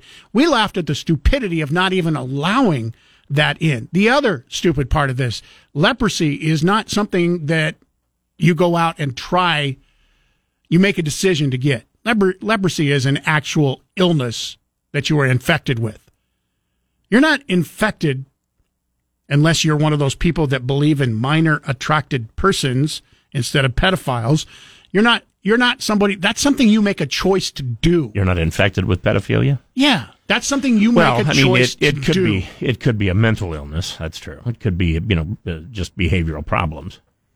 uh, but no, I, I I admit, I mean, you know, when they were even talking about how those uh, who have been convicted of crimes like that are underrepresented, I I even said, you know, I'm the first thing that pops into my head is who cares, and, and no, that that wasn't very Christ-like, and and I do apologize for it, but uh, I still don't completely, uh, you know, I, I don't reverse what I said. And I, I don't have a problem with what they, they say in being un, underrepresented. And you're right. They probably have a hard time finding homes, finding apartments, places to live, because when you go through that process and you see that somebody has been convicted three different times of sexual abuse and pedophilia, do you want that person living in your apartment? Do you want other people living possibly next to that person to find out that that person I mean, is a and it would be pedophile? it would be a weird job to be an advocate. I mean, I'm sure they have advocates, you know, convicted criminals and things like that. But it would be a weird job. What do you do for a living? Well, you know, the people who uh, you know commit crimes against children and and assault and sexual things. Yeah, uh, I am in business to make their life better. Sounds weird, doesn't it? Mm-hmm. But it's a fact.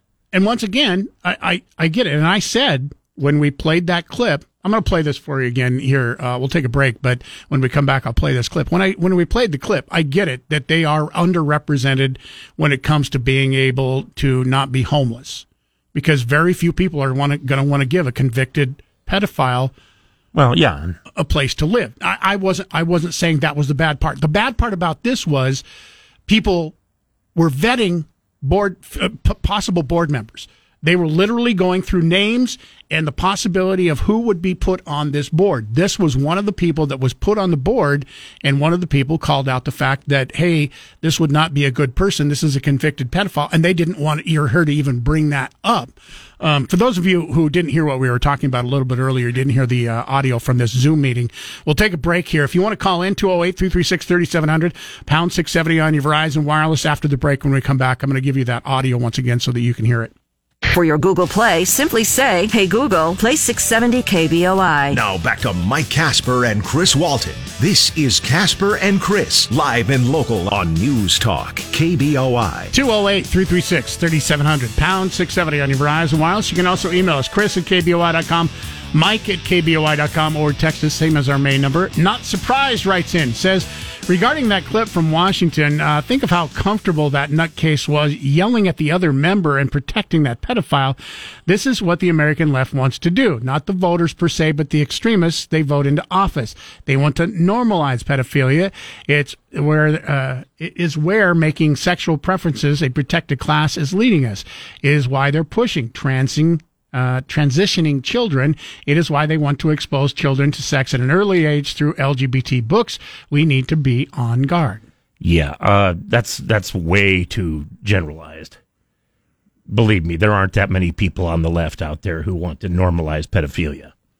It is striking, though, that when you do see somebody, you know, this whole MAPS thing, minor attracted persons, changing the name of pedophiles so that it is less, I guess, uh, what's the term I'm looking for? It's not offensive because I don't care if you offend a pedophile. Well, yeah, because when you change the name of something, it completely changes the condition, doesn't it? Kind of whitewashes it. You know what I mean? You're a pedophile. No, I'm not. I'm just a minor attracted person. It's perfectly normal. I'm not fat. I'm big bone. For those of you who did not hear, I wanted to play the audio uh, of this. Once again, this was a Zoom meeting in Seattle where they were trying to go over the people that they wanted to be on advisory committee board. This is the King County Regional Homelessness Authority Advisory Committee, and they were vetting, going through a list of people. And one of the people that came up happens to be a three time, not just once, not just accused, but was a convicted sex offender and pedophile. He had sexual relations with minors as young as 13 years old. Take a listen to the audio from the Zoom meeting.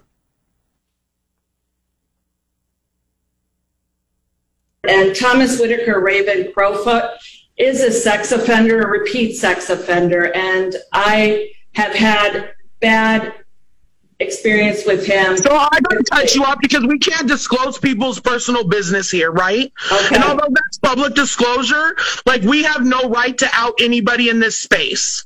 Okay, okay. I thought thinking Right? what Like that's just not okay at all. Okay, And I won't and I stand for that as the co-chair. No, We're we not don't here do to that here. discover No. people's backgrounds. And actually, I'm glad that if that is the case, that he's here because sex offenders are another uh, population that is most vulnerable that don't have housing. Okay. People I do have had change nothing and but people good try to experience He recover. has touched me. He ha- he she has touched me. So if there's a meeting where he's at, I will Christina, not you be need able to be take this to the police then. Christina, I have. I have.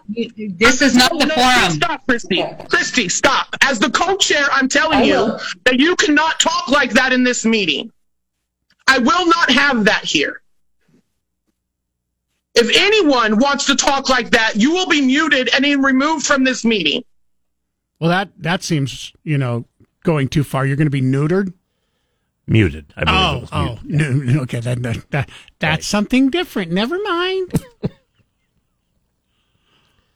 Once again, if you can't, if you can't bring up people's backgrounds, how do you vet somebody? Because I mean, this is what they're doing. They're going through, and, and you can see the list of names, and he's one of the names on the list of people Mm-hmm. Well, that they're trying the- to bring in as board members. How do you how do you the- vet them then? Didn't the one person even say, you know, we're not here to go over people's background? That's what I mean. Yeah. What- what is it you're there to go over? Then? Yeah, I, I mean, are you just we're going to say the names and then uh, we're not going to talk about whether or not they should be on the board. You just say once we say their names, whether or not you think they should be on the board Does the rest does the rest of the board get to vote, or is this just an appointed position? As long, I guess they can vote as as long as they don't bring up any backgrounds.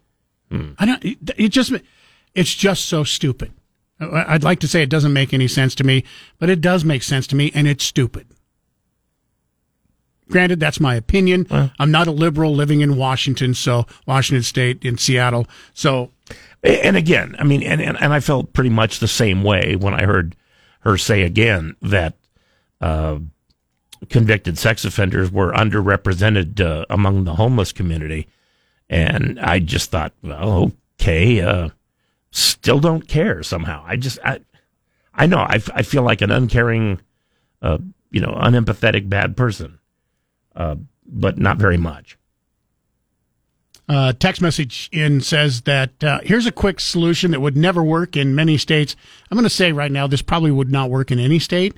Um, but if you want to live in government housing and be allowed, if you're a sex offender or a pedophile, we get to sterilize you first, and then it's perfectly fine.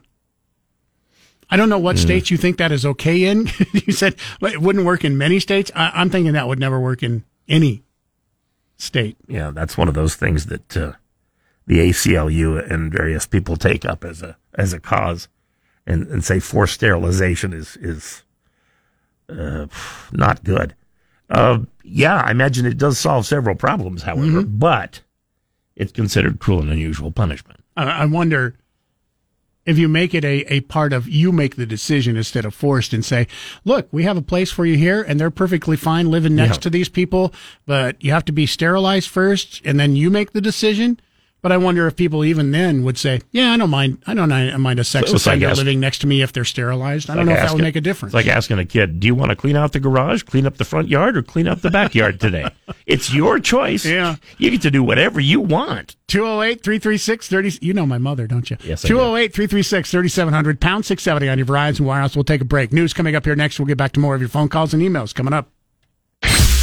Broadcasting from the Empire Title Studios, we are, News Talk, KBOI.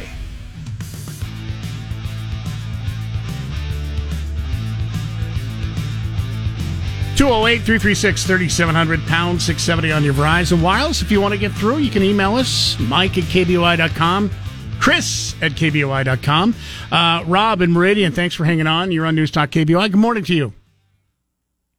Morning, guys. Good Uh, morning. I agree with the uh, the forced castration thing, largely because that came from me, and I I tend to agree with me uh, sometimes.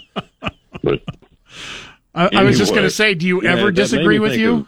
of- oh, yeah, well, yeah, sometimes I do that as well. We have great conversations, both of us. Uh-huh.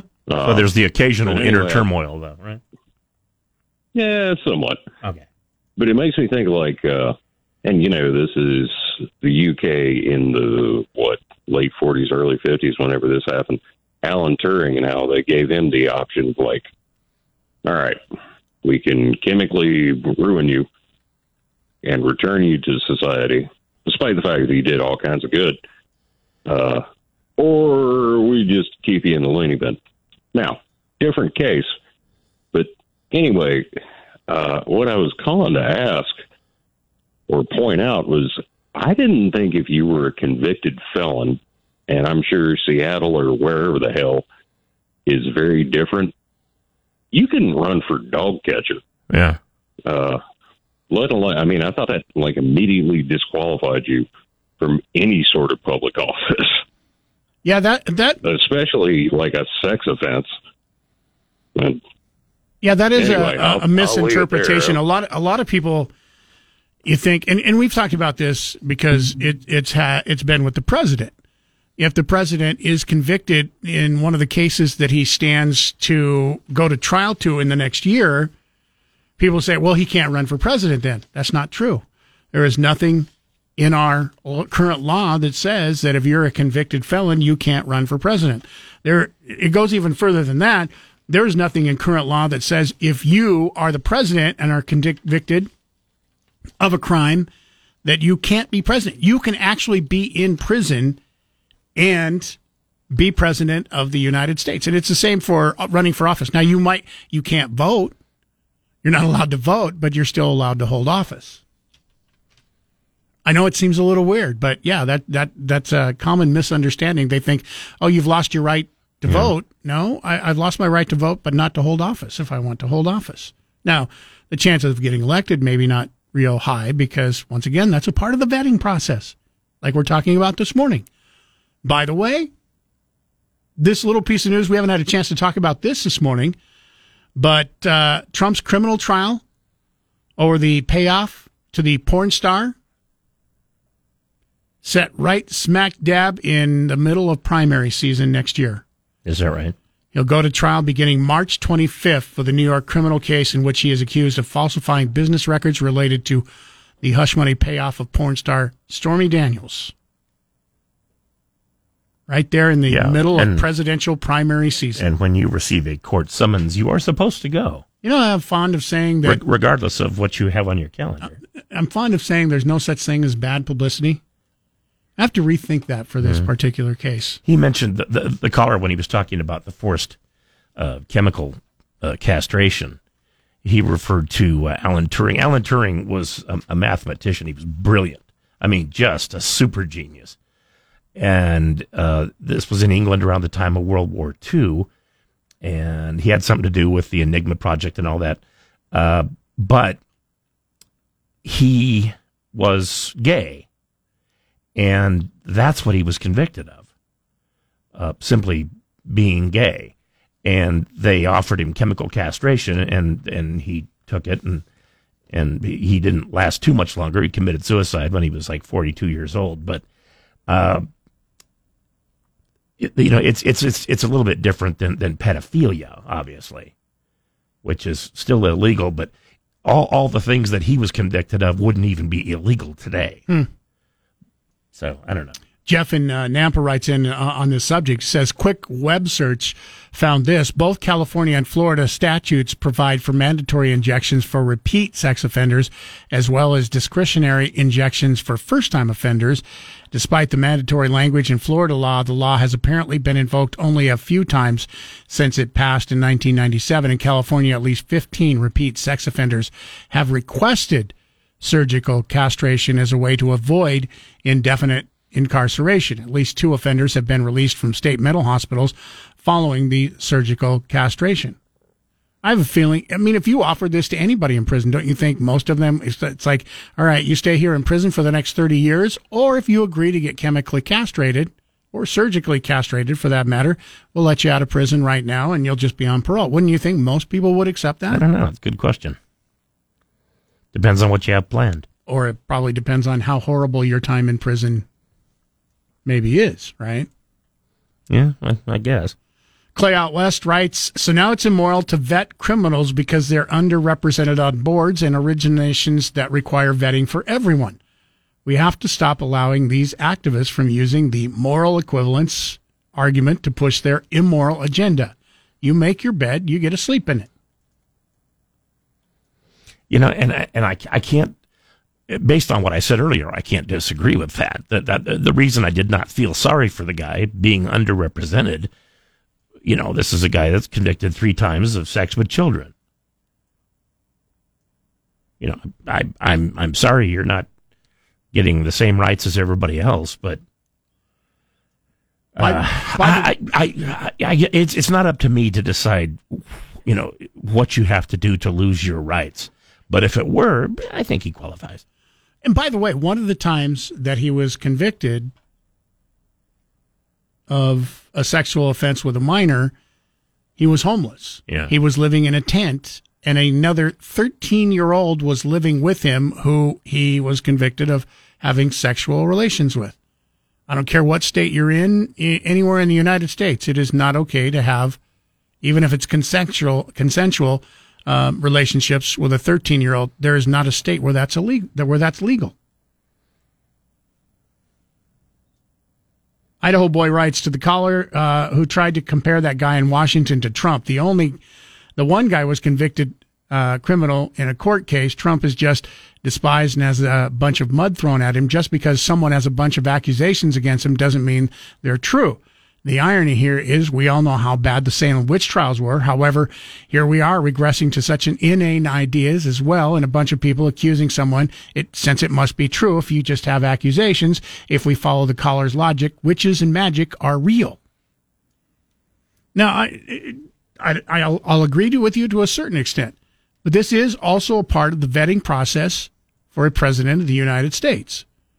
You get to hear these accusations, and you get to decide for yourself whether those accu- accusations disqualify that person, whether it's Trump or anybody, whether that disqualifies them getting a vote from you, You remember- for whatever office you're running for. back during his pseudo apology speech, uh, Bill Clinton came on, and one of the first things he said was, "Even presidents have private lives." And I remember people saying the next day, "No, they don't." Believe that, seriously. That's that's one of the people that in in the spotlight, you know, gives up their private life. Um, Presidents, let me just Scott- add one oh, thought to that ahead. before you go on. Presidents used to have private lives before the advent of social media, media in particular. I mean, you, you look at in the past, Chris, and I think you'll agree with this. We've had presidents in the past. If we had had social media Mhm. and, and 24 hour news cycles during those times, Well, those been- people would never have been uh, elected president, right? Well, possibly. It depends. Uh, you know, it depends. On, Sometimes it just depends on who your opponent is. That's true too. Uh, Scott writes in and, and says very simply, "What about saltpeter?" Uh, saltpeter is uh, Does it work? what, what, what, potassium. I'm trying to remember exactly what it is. I anyway, I can't. Uh, potassium nitrate. That's what it is. Saltpeter is potassium nitrate. My my friend Rob went to NNC, which is now NNU, and he used to he used to joke that they, they put it in the, the food at the cafeteria over there. It, supposedly, I mean, it, it's supposed to be a myth that it produces impotence in men, and Not not permanent. uh, not not permanent, but um, you know, lasts long enough, I guess. And supposedly they were giving it to people in prison. You see it in a movie every now and then, like in One Flew Over the Cuckoo's Nest. There's a place where uh, Jack Nicholson says he doesn't want anybody to slip him the saltpeter, and but That um, sounds- it's sounds dirty. It, supposedly, it doesn't even work. It's just something that uh, somebody uh, at some point came up with. I don't know if it's true or not, but there were rumors that they did it in the military too. And- and they may have, during World when- War II that they didn't want Yeah. people, you know, fraternizing, you know, while they were supposedly supposed to be, you know, in in the unit, so they secretly slipped them saltpeter. I don't know Mhm. if that's true or not. That was it's just it's it's um, it's useful like in rocket fuel. Saltpeter is. Yeah, which uh, seems like it would have just the opposite. uh, never mind. Anyway, I knew, you know, the funny thing is, even before you mentioned it, I knew exactly where you were going. that was the liftoff. There We- wasn't one. We, we, we are spending way too much time fuel. together. I know.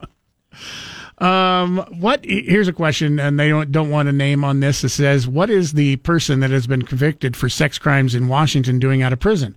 I thought that if you have been convicted of crime three times, you should be in prison for life. Well, it's like you, you hear this in the news every now and then. It's this guy's 42nd arrest. Excuse me? How does that work? You remember, you're talking about a very liberal state, Washington. You're not Yeah. talking Idaho here, you're talking Washington.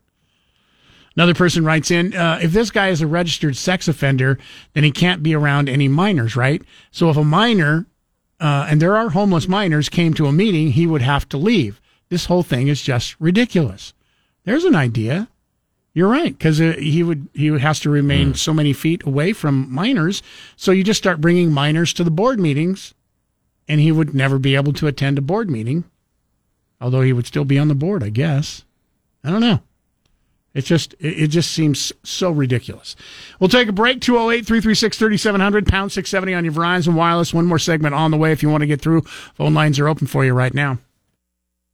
The Great One, Mark Levin, tonight at 7. Now back to Mike Kasper and Chris Walton. This is Kasper and Chris, live and local on News Talk, KBOI.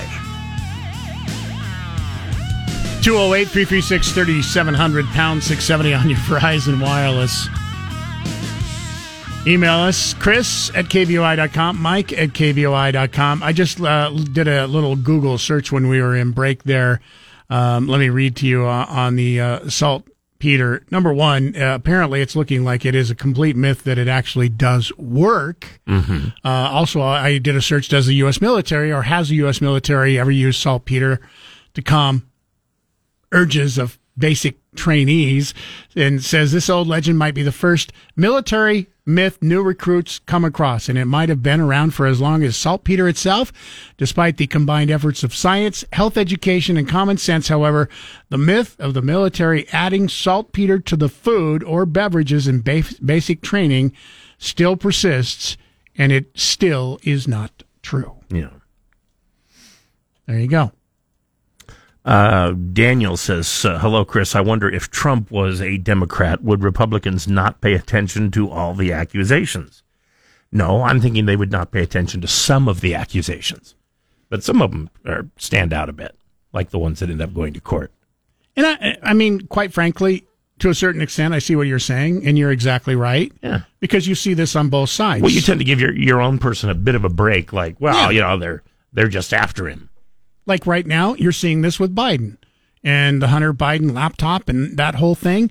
You're, you're seeing Democrats and liberals not say a whole lot, standing by mute, and attacks coming from the Republican side because it's political. And you're seeing the same thing on the other side with Trump.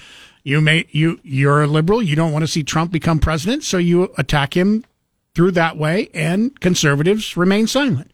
Happens both ways because it ends up being political, Yeah. especially when you start an In- election cycle. in, in in politics quite often the the end although i don't think very many people would admit to it the the end justifies the means as far as people are concerned in other words whatever we did to get our person elected it was worth it you know even if it was Mhm. extremely unethical which uh, a lot of it is tim says in idaho a felon gets his right to vote back as soon as he finishes his court ordered sentence there you go Yeah, so as long as he is number one, gone to prison, finished his prison sentence, and then gets put on parole, finishes that, and if he has had like to make restitution, if he hasn't made restitution or she hasn't made restitution, still not allowed to get your your rights back. But once you have satisfied everything the court ordered, then you are able to uh, get your voting rights back. Oh, when uh, the guy was saying we weren't being very Christian,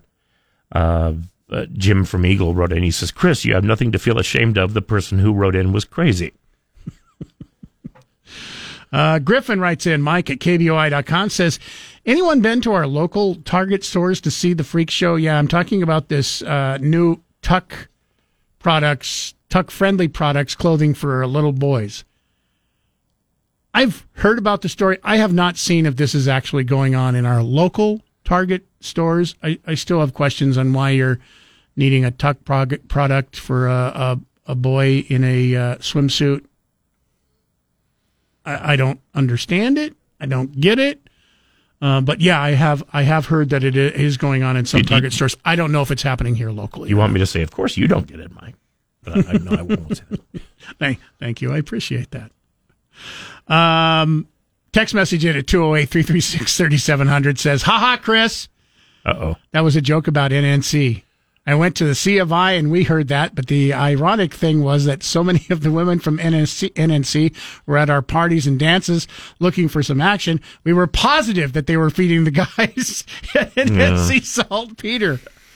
That's from Kevin. That that that is that is pretty funny.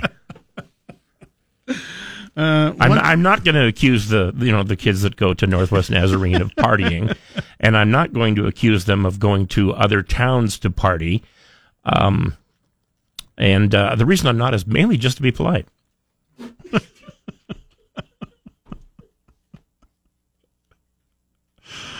Oh, good grief. 208 336 3700 pound 670 on your Verizon Wireless. Another subject that we were talking about this morning.